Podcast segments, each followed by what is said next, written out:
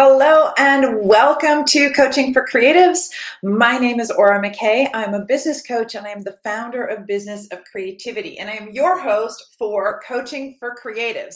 Today's coaching topic is all about handling objections so that you can close more sales in your photography, your design business, or your other creative freelancing business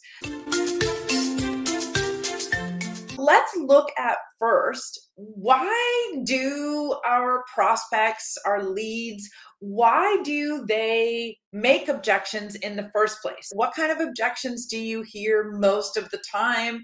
And why do you think they make them? The biggest thing that most of my clients are afraid of is it's too expensive or I can't afford it.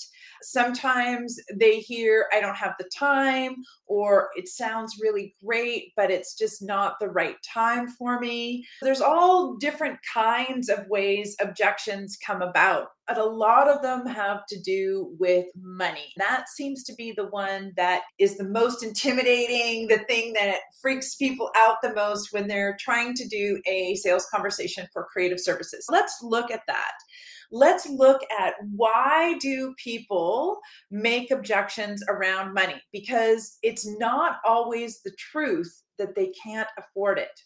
Mm. Often, when people are making objections and they're saying, oh, it's too expensive, or I can't really afford it, or oh, that's a lot more than I was thinking of, it's not necessarily the truth. There could be a whole bunch of other reasons why they're saying that. One of the reasons why people usually will make an objection is that it's human nature to want to have some sort of element of control, especially in a sales conversation. A lot of times, human beings will just say no to the first offer or the first proposal, or they just want to have something to say no to. This is where a lot of people use as part of their sales strategy a this or this kind of option. It gives people that element of control. It gets them something to say no to while they can still say yes to the service that they actually need. Sometimes people are objecting just because they want to feel like they have a little bit of control.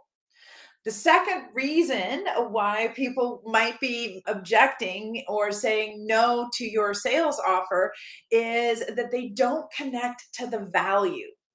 So maybe it just doesn't make sense to them. Maybe they think, oh, that sounds like a great offer or a great package or a great bunch of services, but it's not really what I need. I see this a lot for photographers who are offering headshots, and there seems to be a completely diverse range in terms of how much does a headshot cost.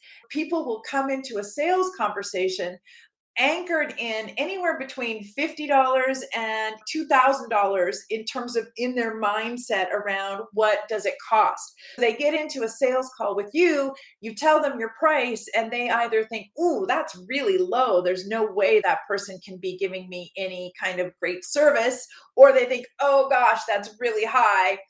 There's no way I can afford it. The last reason why someone might be objecting to your offer because of price might genuinely be because it's the truth. It might be that they actually do see the value. They do see that it's worth it for them. They can see the transformation your service will make for them, but they just really genuinely don't have the funds right in that moment whatever the objection is, whether it is uh, they're just wanting to exert some control, whether maybe they're just not quite connected to the value, or maybe they genuinely, it's a real objection and they can't afford it, they don't have the time, whatever it actually is. One of our jobs is to try to figure out is this a real objection or not? And as I share with you the five step process for handling objections effectively, you're going to see how these five steps help you identify is this a real objection or is this just a temporary freaking out anxiety objection? One last thing before we dive into the five steps for how to handle the objections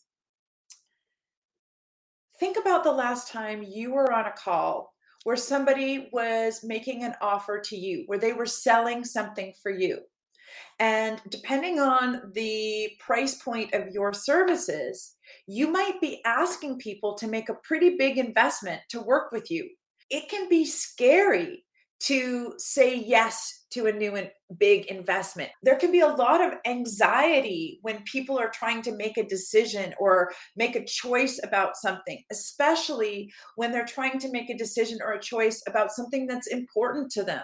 And often their branding designs or their photographs or the tools that they're going to use to be able to market and sell themselves and run their business, these things are really important to them we want to remember that as much kind of anxiety and imposter syndrome and stress we might have about having the sales conversation, your counterpart, your prospect, your lead may be wrapped up in a whole bunch of those emotions of anxiety and worry and stress about making the right decision and it's a big investment and how do they really know it's going to turn out when they there's no way for them to know in advance especially since we're selling a promise and something invisible. With compassion in our hearts, we're going to dive into the five steps for handling objections. And this is true regardless of what kind of objection, whether there are, I want to have control, I don't understand the value, or this is a real objection and the truth. Step number one, you want to de escalate. You want to de escalate the emotion. And sometimes it takes a lot of courage for someone to speak up about their objection or to be able to say no to you. Or there may be that energy and the anxiety. First step, you want to de escalate. And my favorite way of de escalating is just to acknowledge exactly what that person said and to let them know that they have been truly heard. So when someone says, hey, I don't really think I can afford it. The first thing in de escalation is to meet them where they're at and say, hey, I hear you. It doesn't sound like you can afford it right now. You want to just really acknowledge and meet them so you can de escalate some of that energy and that anxiety.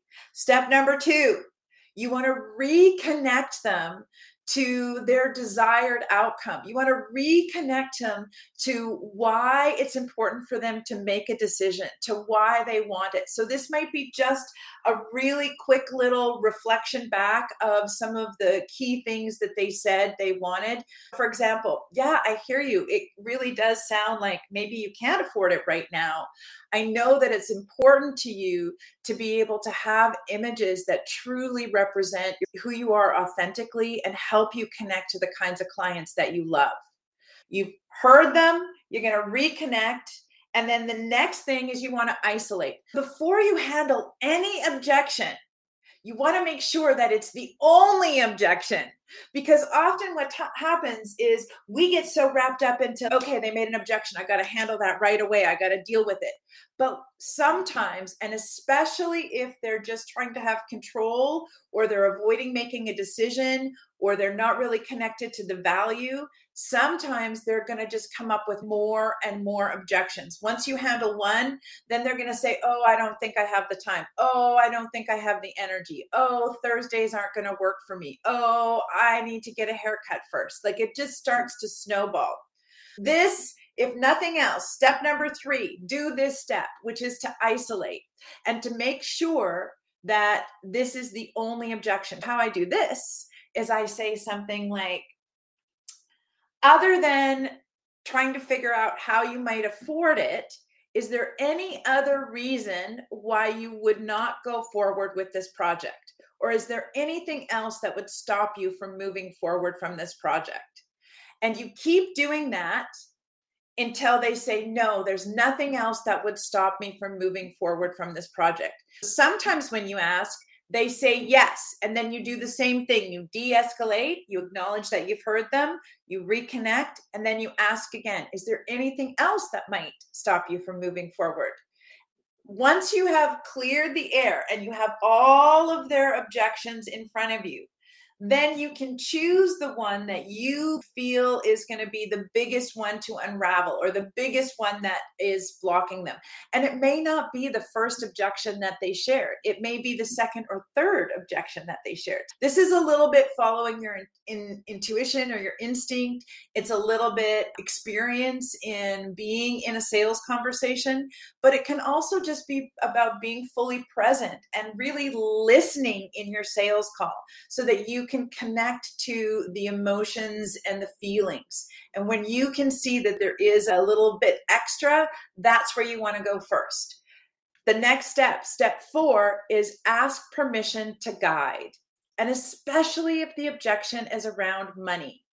Once you've de escalated, you've reconnected, you've isolated, you might say something like, Can we have an honest conversation about money? Would it be okay if we had an honest conversation about how you can afford this? Get permission before you start digging deep and finding a solution for them. 99 times they're going to say, Yes, we can. Sometimes they're going to say no. Every time they're going to feel grateful that you asked permission. And then you want to use your skills to guide them through finding a solution for the finances. Sometimes you can adjust your revenue collection and take installment payments. Sometimes you can defer payment until a certain phase. Sometimes you can find ways to break up the project into smaller bite sized pieces there's all different kinds of solutions that you can help people find. And finally, and maybe most importantly, once you have actually handled the objection and you've guided them to a sense of a different perspective or a new way of seeing their challenge, you need to ask again.